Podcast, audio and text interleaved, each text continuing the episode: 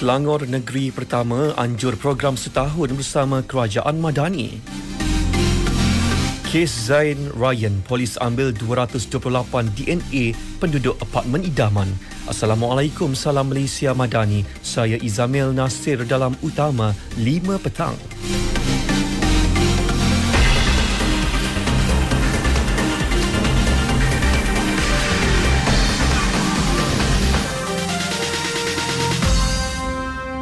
Dasar yang diperkenalkan Kerajaan Madani merentasi semua peringkat golongan. Perdana Menteri Datuk Seri Anwar Ibrahim menyifatkan ia sebagai dasar yang lebih telus dan inklusif dalam sejarah negara. Kalau kita katakan kemiskinan tegar yang merentas semua kaum dan wilayah. Kita bicara soal sekolah daif yang merentas semua kaum dan wilayah. Dan ini pendekatan yang lebih inklusif yang dibawa oleh Kerajaan Madani. Permulaan ini bagi saya sangat bermakna. Saya mohon supaya pengertian penyertaan demokrasi itu lebih bermakna dalam Kerajaan Madani. Maknanya sudah sampai ketika dengan kematangan politik kita bahawa tidak harus diserahkan kepada hanya tokoh-tokoh politik bersepak terjang dan bersilap dan bertikam lidah, tetapi menyerahkan kepada rakyat secara terus di akar umbi, menilai sendiri berdasarkan fakta dan tidak auta. Perdana Menteri berkata demikian ketika menyampaikan amanat pada majlis penutup program setahun bersama Kerajaan Madani di Stadium Nasional Bukit Jalil. Sementara itu, Perdana Menteri turut memaklumkan program setahun bersama Kerajaan Madani peringkat negeri akan dimulakan di Selangor pada bulan depan.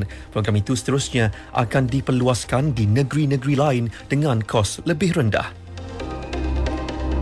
Pada sesi dialog Malaysia Madani, Datuk Seri Anwar memberi jaminan untuk membantu sedaya mungkin permasalahan yang dihadapi rakyat termasuk para mahasiswa. Kita akan cuba bantu sebanyak mungkin. Tapi kita tangguh sehingga awal tahun untuk kita kaji semula berapa pendapatan daripada custom. Kemudian saya dapat tahu daripada LHHDN pun hasilnya bertambah. Kalau hasil bertambah, insya-Allah kita boleh belanja dengan baik.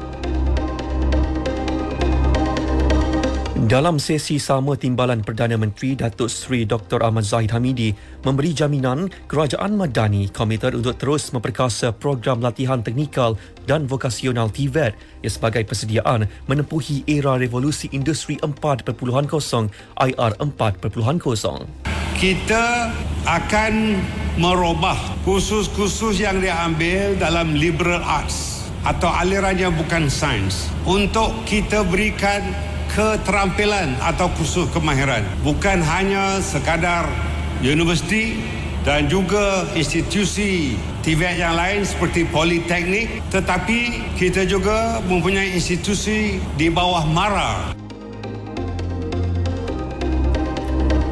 Dalam pada itu, bersempena dengan hari terakhir program setahun bersama Kerajaan Madani, Polis Diraja Malaysia melanjutkan tempoh operasi kaunter diskaun saman trafik hingga pukul 9 malam ini. Pengarah Jabatan Siasatan dan Penguatkuasaan Trafik Bukit Aman, Datuk Muhammad Azman Ahmad Sapri berkata, ia susulan sambutan yang diterima amat menggalakkan. Setakat ini, lebih 37,000 saman telah diselesaikan sepanjang 3 hari program. Sebanyak 14 kaunter saman trafik akan dibuka dengan terdapat anggota polis trafik ditugaskan membantu orang ramai menyelesaikan bayaran saman masing-masing. Program setahun bersama Kerajaan Madani yang dilaksanakan sejak Jumaat lalu memberi fokus kepada 3 komponen, iaitu showcase pencapaian setahun Kerajaan Madani, perkhidmatan touchpoint rakyat dan inisiatif kesejahteraan rakyat. Kes jangkitan COVID-19 dijangka akan terus meningkat pada penghujung tahun ini, terutama semasa Krismas. Menteri Kesihatan Dr. Zaliha Mustafa menggesa orang ramai mengambil langkah sewajarnya walaupun situasi ketika ini masih terkawal. Beberapa minggu kebelakangan ini memang kes-kes COVID kita lihat meningkat. Tapi dalam keadaan di mana kita lihat kes-kes yang berlaku adalah kes-kes yang agak ringan dan tidak membebankan fasiliti kesihatan kita.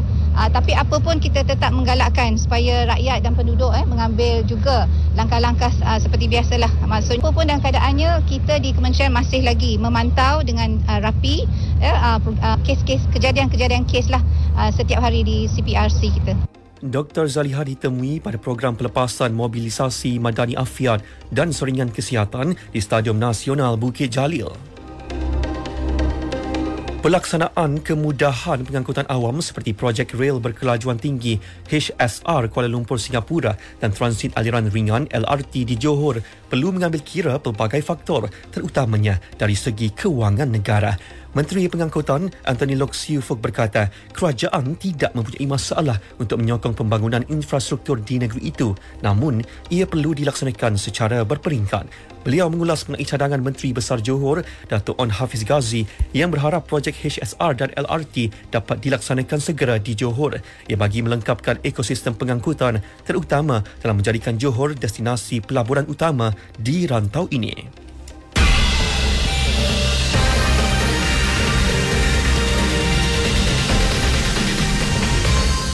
Berita seterusnya. Sejumlah 228 ujian asid deoksiribonukleik DNA penduduk di apartmen Idaman Damansara Damai telah diambil dalam usaha mengesan pembunuh kanak-kanak autisma Zayn Rayyan Abdul Matin.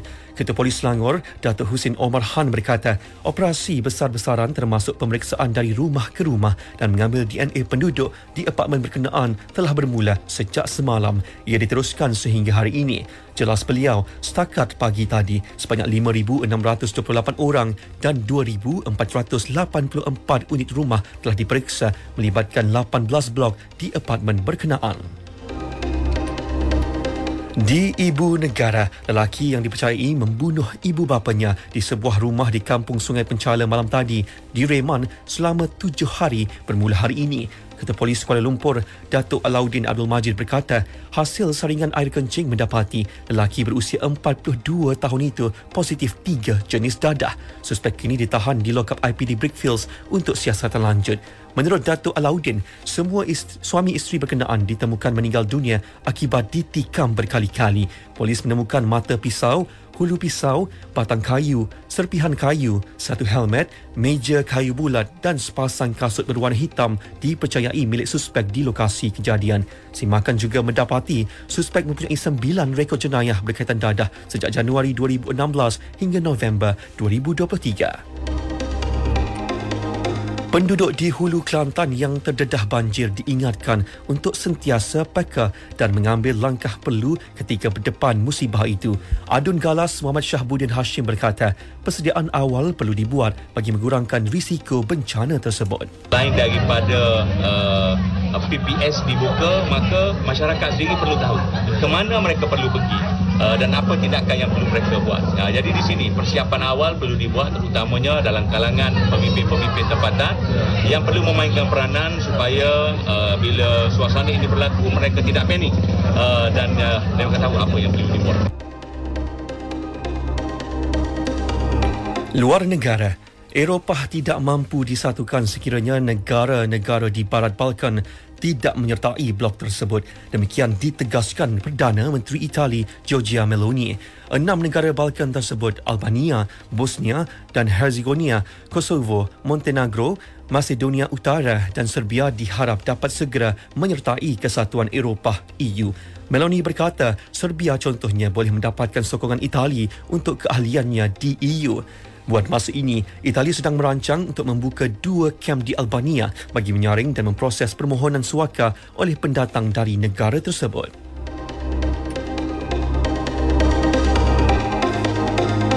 Sementara itu, Armenia dan Azerbaijan bersetuju untuk melangkah ke fasa seterusnya dalam proses perdamaian dan menormalkan kembali hubungan kedua-dua negara, antaranya melalui pertukaran tawanan perang. Komitmen itu dimaklumkan menerusi satu kenyataan bersama. Antara yang dipersetujui ialah Baku akan membebaskan 32 tawanan perang Armenia, manakala Yerevan akan membebaskan 2 tentera Azerbaijan.